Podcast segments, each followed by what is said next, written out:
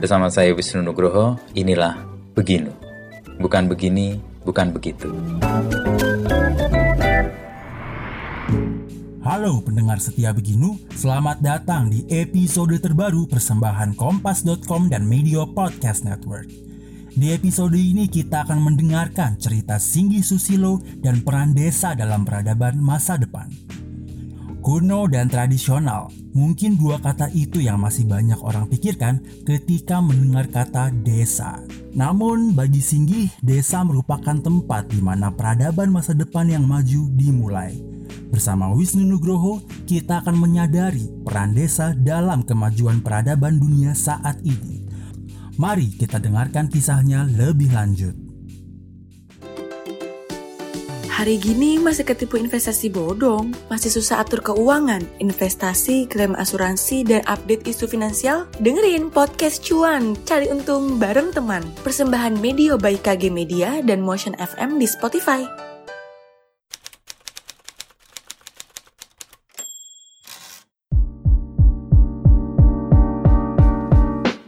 Dia share soal yang metik pagar itu lah. Ya, Ini konsep yang saya pernah dengar dari Ya, ya. Motul Ya, juga. ya, ya. Itu yang mengantar saya ke sini makin penasaran. itu kan sebenarnya kayak paradoks ya, Ya, beberapa ya, ya. yang kelihatan bertentangan tapi kemudian menyatu ya. ya. Dan kayaknya memang keseimbangan itu yang dibutuhkan Ya. juga di desa ini. Ya, sebenarnya kan itu salah satu apa ya kesimpulan saya terhadap satu pertanyaan yang eh, tentang disorientasi ya. Mungkin 99% orang di dunia itu disoriented. Karena mereka lahir di arus, mereka lahir di kereta cepat. Mereka tuh sebenarnya nggak tahu ini kereta Ke mana? itu mau ke mana, Ya. dia sedang ada di mana. Ini semua sedang harus bergerak dan dia harus ikut bergerak. Gitu. Hampir tidak mungkin orang untuk melihat keluar. Seperti itu. Nah, eh, perjalanan menemukan orientasi itu ya mulai dari saya lulus, saya pulang ke desa dan segala macam. Dan kegelisahan saya dengan Indonesia gitu. Indonesia itu negara yang sangat besar, sangat kaya. Tapi kenapa jadi kayak gini? gitu. Kita nggak pernah bisa merasa jadi bangsa yang setara dengan bangsa lain gitu. Nah dari eksperimentasi itu saya kemudian menemukan bahwa kok banyak hal-hal yang value-value yang dicari oleh negara maju itu saya ditemukan di kehidupan Di kita sehari-hari. Eh, triggernya sebenarnya mulai dari paparan saya terhadap teori slot skenario itu yang nyusun Ezio Mancini. Ya. Saya dapat itu dari partner saya di Jepang. Hmm. Yang tadi Ya. memberitahu Ya, lebih ya. nekat dan berani. saya udah. Oke. Dia eh, dia itu dulu sebenarnya cuma ngomong cuma fokus di desain for sustainability. Ketika kemudian berinteraksi dengan saya dan saya bawa isu tentang desa. Jepang itu kan parah banget desanya. Kosong, kosong, Kosong. betul, kosong. Karena orang pergi ke urban Iya, semua ya, betul. ke kota. Dia akhirnya memutuskan memindahkan studionya dari Tokyo Ke, ke desa. Wow. Kemudian dia mulai, eh, dia kemudian juga mendirikan Sepedagi Japan. Hmm. Kemudian slok teori itu slok itu dari singkatan small, lokal, open dan connected.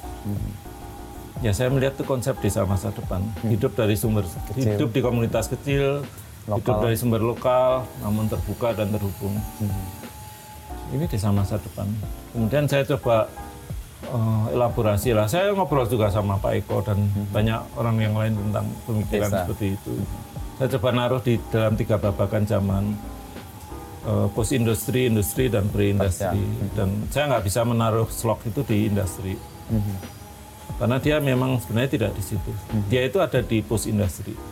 Nah, ketika ditarik ke belakang, dia akan berubah jadi big global open dan connected. Open connected itu terjadi karena kemajuan teknologi, Teknologi internet di, ya, di industrialisasi. Big dan global itu memang ide-ide industri ya. Kemudian kalau belakang lagi semua lokal close isolated. Ketika eh, bangsa-bangsa masih eh, hidup di pelosok terpecah-pecah karena teknologinya belum Belum tersedia. masuk ya. Nah kalau mencermati itu kan kemudian era era industri itu kan era materialisme, material ya, ada di material dan ini pasti tentu saja ada lawannya. Ya adalah spiritual. Ya, jadi saya akhirnya melihat bahwa oh ya ternyata perubahan itu arah peradaban itu tidak hanya pergeseran linear ke depan, tapi dia juga pergeseran vertikal eh, spiritual material. Jadi era industri itu kan dimulai di Eropa. Ya, Ketika ada ya. kritik-kritik terhadap gereja dan kemudian lahirnya Renaissance movement dan kemudian muncul meletus revolusi industri itu yang kemudian membuat eh, melahirkan era industri. Tujuan revolusi industri itu sebenarnya dulu mulia mas karena ada kebutuhan terhadap produk dalam jumlah banyak dan kualitas yang standar dan harga yang terjangkau dan itu mass production. Mhm, mhm. Itu lahirnya juga desain industri sebenarnya. Ya. Tapi ini kan bareng dengan kapitalisme, Mas. Ya bablas sampai materialisme. Di situ kemudian orang mulai lihat ada hal-hal yang hilang, ada hal-hal yang rusak, kerusakan alam, materialisme, spiritualisme yang kemudian menjadi hilang. Dan mulailah lahirnya Green Movement, Melawan itu ya ya. melawan itu. Pokoknya ketika kita ada di titik yang tidak seimbang, Ada otomatis akan menyeimbang. mencari keseimbangan baru. Nah dia lari ke situ, tapi dia tidak akan lari ke spiritualisme. Mhm. Saya lihat fenomena-fenomena yang menarik ya. Ternyata mereka mencari di titik seimbang yang saya sebut spiritual, Ya, spiritual. spi- spiritual dan, Dan material. material. Mhm. Nah, spiritual ini ternyata saya juga menemukan di era kehidupan tradisional. Karena masyarakat tradisional tuh nggak pernah memisahkan antara eh, kehidupan material dan spiritual. Nanam padi ya selalu ada upacaranya, apa pun lah selalu ada ritualnya seperti itu. Nah, kehidupan spiritual dan material itu menyatu dalam kehidupan tradisional. Ini kan value-nya sama. Ya. Dan sebenarnya dari konsep spiral spiritual itu saya melihat bahwa kalau value-nya sama, problemnya apa? Mhm. Problemnya kita tidak bisa melihat kehidupan yang akan kita tinggalkan untuk kehidupan tradisional itu untuk melihat dia sebagai nilai-nilai masa depan. Mhm. Karena apa dilihat tertinggal, terlihat. Ya karena kita tidak punya perangkat untuk melihat. Hmm. Perangkatnya ilmu pengetahuan. Ya. Perangkatnya ilmu pengetahuan. Jadi eh, lensanya atau kaca pembahasannya itu Ilmu pengetahuan. pengetahuan. Nah, dengan cara seperti itu, saya kan bereksperimen dengan sepeda bambu, dengan radio kayu, dengan saya hidup di Papringan, desa ya. Pasar Papringan. Pasar Papringan itu untuk apa ya? eh, Plastic free market. The real bulk store. Mhm. Bulk store sekarang di kota-kota orang lihat keren. Oh, bulk store itu di desa dulu zaman zaman Belum ada pasar plastik tradisional itu bulk store. Ya, ya. Ya, gitu. Kemudian eh, ngomong tentang traceability yang menjadi salah satu ukuran kemajuan satu masyarakat. Di desa itu Di desa terjadi. 100%. Mhm. Itu singkong yang nanam siapa sih? Oh Pak itu. Gitu. Jadi banyak sekali value-value di masyarakat desa yang sebenarnya persis seperti di value yang dikejar oleh masyarakat negara maju. Maju ya. Menjadi bangsa yang maju itu tidak harus menjadi seperti mereka. Hmm. Tapi menyadari bahwa kita pun punya value-value yang maju. Sebenarnya kebutuhannya apa sih itu locality emisi karbon, Ya. Men- menekan emisi karbon yang lebih sehat, yang lebih murah, yang lebih merekatkan kohesi sosial, Mhm. yang lebih menyeimbangkan antara kesejahteraan manusia dan kesejahteraan alam. Itu ada di masyarakat tradisional. sebenarnya. Kita cuma perlu belajar untuk menyadari bahwa Itu adalah ini adalah masa tuju. depan. Masa depan itu ada di sini loh. Jadi Cuma kita, kita- perlu lewati yang dilewati oleh negara-negara maju untuk ke situ nggak, Mas? Nggak harus. Nggak harus. Makanya meletek pagar itu gitu mas. Hmm. Segera keluar dari jalan tol, kamu pakai kendaraan baje kok mau ngejar kendaraan Kereta cepat itu. di jalan tol, nggak akan bisa. Segera cari exit tol, kamu tahu itu akan melingkar ke sana. Ya nyebrang sawah, nembus hutan, jalan kaki, ya seru lah dan murah dan risiko rendah. Ya saya udah contohkan produk dari desa itu bisa sejajar dengan iPhone. Ya. Dan itu 2008 ya, 2008. 2009 ya. 2008 dan eh, produk Indonesia yang bisa masuk kategori best 20 di Good Design Jepang baru Magno. Sepedagi. Ah, Sepedagi ya, Jepang. belum ada yang lain dan itu dari desa itu makin menambah keyakinan bahwa masa depan yang dimimpikan atau yang dituju sebenarnya ada di dekat sini. Dan yang menarik mas, era-era era-era apa post industri itu itu menjawab saya juga tentang pertanyaan kenapa ya Pancasila itu susah sa- banget diamalkan sekarang. Susah luar biasa. Kalau pemerintah mau tuh mau jujur mereka gagal me- Menerapkan atau me- Karena apa? Karena ya paham yang kita pakai kapitalisme. Karena kehidupan itu kehidupan industri. Value-nya itu beda banget dengan Pancasila. Pancasila itu akan bisa tumbuh subur kalau dia ada di media atau zaman yang tepat, era yang ya era post industri sebenarnya. Pancasila itu bibit yang sangat baik, Mas. tapi nanamnya susah. ya, Dia perlu media yang pas. tepat. ya. Pancasila itu ideologi yang seimbang. Ada sosialisme, ada kapitalisme. Tapi di industri kan nggak imbang, mas. Nggak Satu bisa. sisi ya. Dia nggak bisa tumbuh. Mhm. Di era post industri. Dan indikasinya fenomenanya itu kelihatan, mas. Orang udah bisa menerima kewirausahaan sosial. Mhm. Dulu kan di industri ngomong ya bisnis bisnis aja lah. Nggak usah mikir soal Kalau sosial. kamu ya bikin sosial sosial aja lah. Nggak mungkin ketemu itu. Mhm. Tapi ketika kebentur-bentur kan semuanya akhirnya mengakui bahwa itu ternyata bisa. Mhm. Kemudian community. Mhm.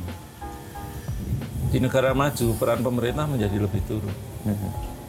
Peran masyarakat lebih Makin besar. besar. Ya. Pemerintah jadi legislator, fasilitator saja. Kemudian eh, industri itu human center. Mhm. Kadang-kadang orang masih salah. Masa depan itu human center. Menurut saya salah besar. Human center itu jangan jadi problem. Gitu. Harusnya human and nature center. Jadi kese- kesejahteraan alam dan manusia sekaligus. Mhm. Kemudian saya mengamati juga eh, ada perubahan dari kompetisi yang di industri itu berubah menjadi kolaborasi. Ya. Tapi kolaborasi itu juga nggak cukup. Karena di kolaborasi itu masih ada unsur transaksional yang kental dan ya saya mau dari pandangan saya sendiri saya melihat bahwa yang jadi masalah itu ketika semuanya ditransaksikan. Transaksional ya. Mhm. Menurut saya jawabannya ada di gotong royong. Mhm. Gotong royong itu spiritnya beda dan saya nggak nemu di bahasa Inggris padanan yang pas. Ya akhirnya saya saya Pakai. bikin istilah kohel. Kayak, ya. Ya kebetulan karena bahasa Inggris saya jelek jadi ngawur salah nggak apa-apa lah. Tapi saya pikir itu istilah yang compete, collapse, dan co-help itu satu gradasi yang menurut saya bagus ya. Izin lah sama orang yang punya bahasa Inggris. Eh,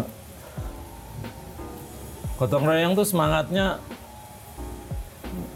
melihat secara keseluruhan semua. Kemudian semua punya empati yang sama terhadap bahwa ini hanya bisa diselesaikan kalau, Kalau bersama-sama. bersama-sama.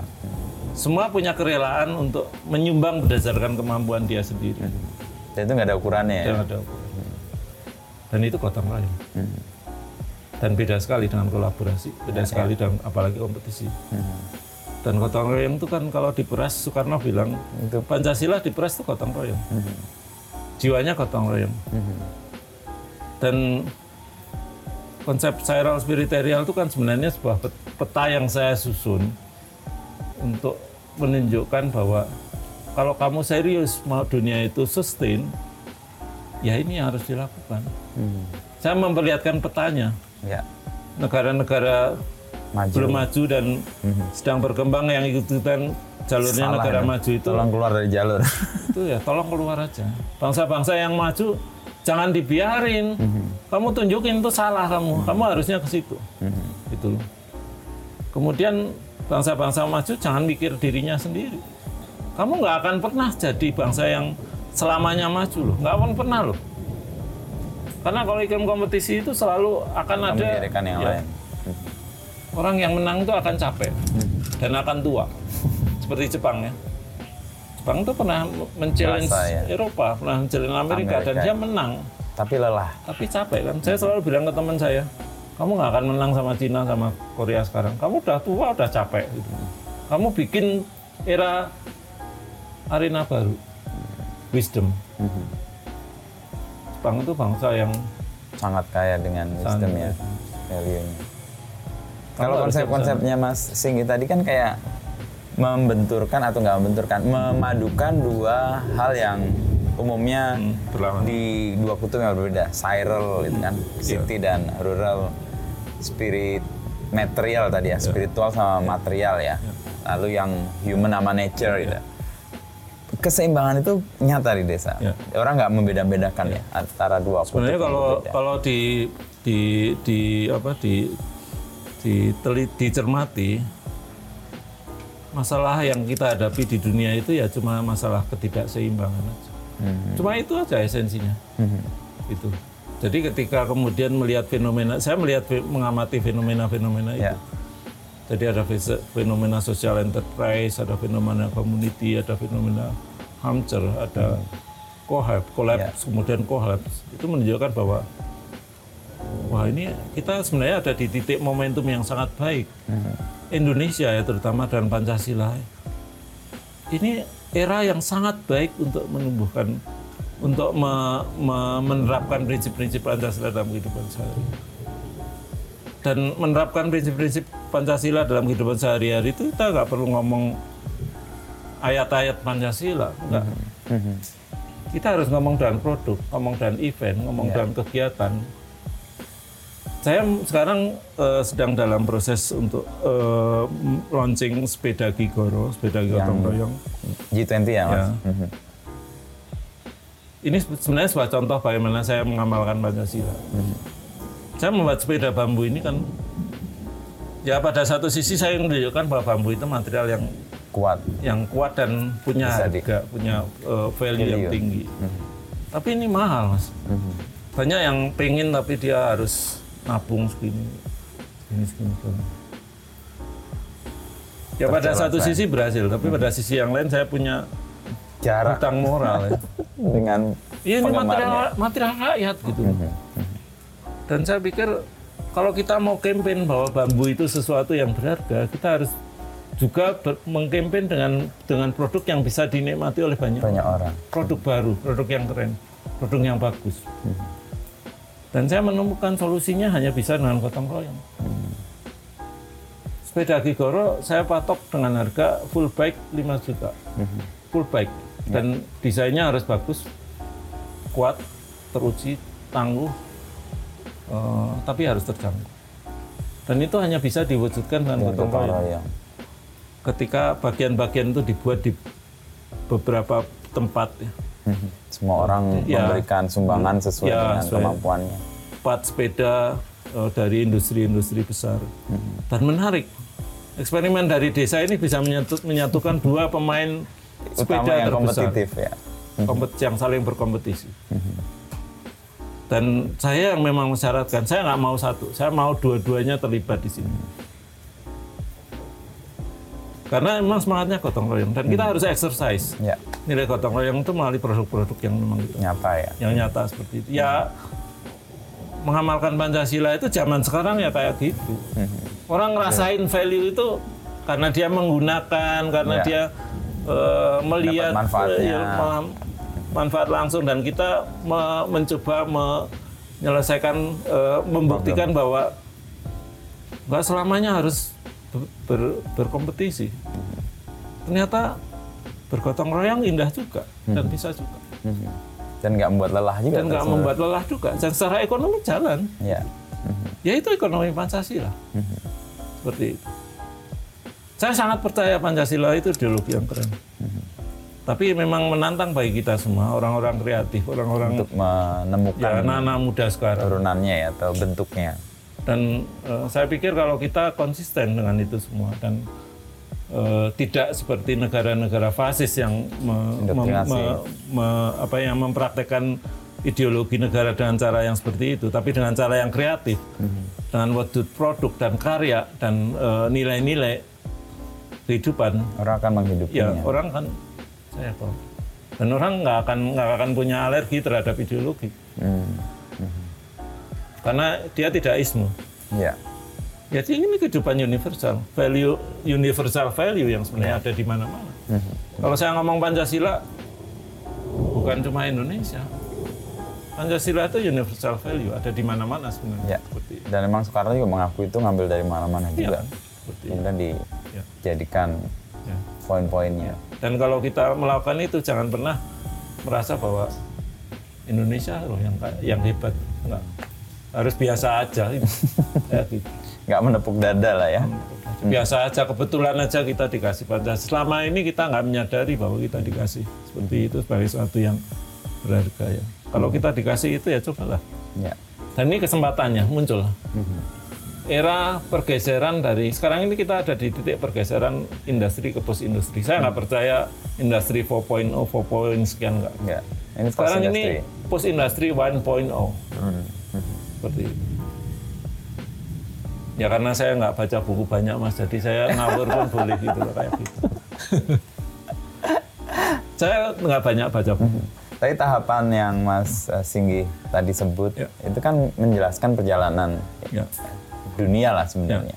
Dan yang tadi Mas Singgi sebut apa yang diimpikan atau masa depannya Ya. sebenarnya ada di sini. Ada di Dari pengalaman hidup di desa puluhan tahun ini menjadikan Mas Singgi merasa nggak usah jauh-jauh lari-lari ke mana-mana karena ada di sini semua gitu. Mas Wisnu ke sini kok.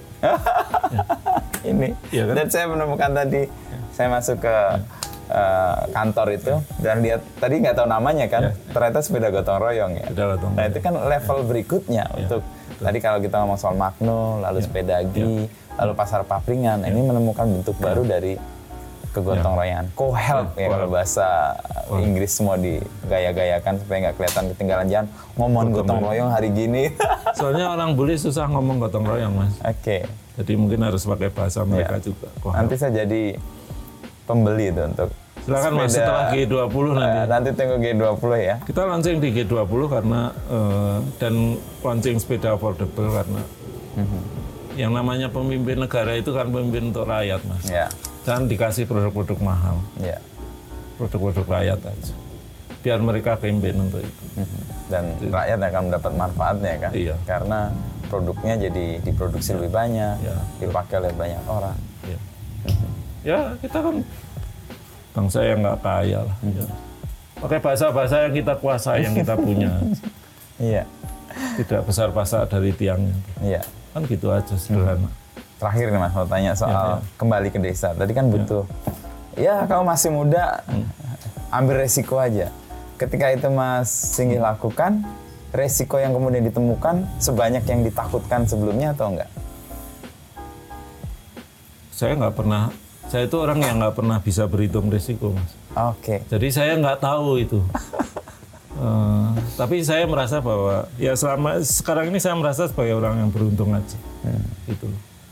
Eh, dan keberuntungan itu sebenarnya bukan bukan sesuatu yang dikasihkan. ya. ya. Keberuntungan itu sesuatu yang memang kita lakukan, kumpulan dari upaya-upaya yang kita lakukan sebenarnya. Akhirnya bertemu keberuntungan Ya. itu. Itu kan momentum, mas. Mhm. Momentum. Jadi bayangkan tahun 98 saya selamat, mas. Saya selamat karena ada booming sepeda. Udah. Itu kan keberuntungan yang saya nggak pernah nggak pernah berpikir Ya, kok saya terus bikin sepeda ya. Saya nggak tahu akan ada. Saya bikin aja karena ini penting menurut saya. Karena ini sesuatu yang ada kaitannya dengan desa. oke. Tapi di, itu kan juga cerita bahwa desa itu pondasi. Mhm. Desa menyelamatkan loh mas. Persis yang Mas Singgih tulis soal kendaraan itu. Ya. Ya hancur lebur kan di depan. Di depan itu kota. Kota. Sementara desa cuman ya lecet-lecet sedikit. Karena dia lebih kuat ya. Mhm. Ya sebenarnya cobalah untuk untuk eh, apa ya? Kalau saya bilang tuh melakukan apa yang seharusnya kita lakukan. Kalau kamu dapat dapat lahir di keluarga yang ber- berada, kamu juga ingat orang yang tidak berada dan cobalah bantulah mereka. Kalau kamu punya kesempatan sekolah di sekolah yang bagus, untuk siapa? Bukan untuk diri kamu. Untuk society. Kamu untuk dengan masyarakat. me- me- membantu masyarakat yang lain, kamu pasti akan selesai masalah kamu. Dan ukuran keberhasilan itu bukan material. Ukuran besar, ukuran material itu nggak ada habisnya.